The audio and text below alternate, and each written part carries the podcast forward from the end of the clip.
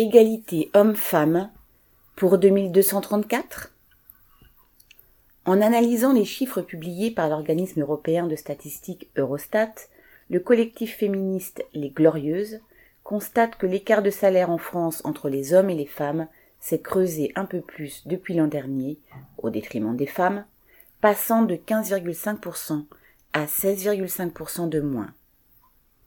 Cette donnée peut se traduire symboliquement par le fait qu'à partir du 3 novembre, à 9h22 précise, les femmes ont commencé à travailler gratuitement jusqu'à la fin de l'année. Elles subissent cette inégalité de salaire dans tous les secteurs d'activité, constate le collectif. Mais surtout, les secteurs dans lesquels les femmes sont majoritaires, comme la santé ou l'éducation, sont ceux dont les salaires sont les plus faibles. Ce ne sont pourtant pas les lois, les décrets, les bonnes intentions affichées sous les gouvernements de tous bords qui ont manqué depuis 1972, date de la première loi sur l'égalité salariale sous la présidence du gaulliste Pompidou. Onze ans plus tard, en 1983, est venue la loi Roudy, le PS étant au pouvoir avec Mitterrand. Deux autres sont arrivés en 2020 et 2006 sous Chirac.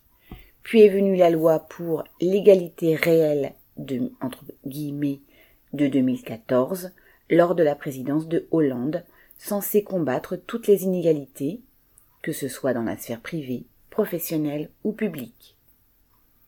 En 2019, Macron n'a pas manqué d'y aller de son couplet, selon lequel la génération actuelle serait celle, ouvrez les guillemets, de l'égalité femmes-hommes, fermez les guillemets, dans tous les domaines. Au-delà des paroles comme des écrits officiels, on en est encore là.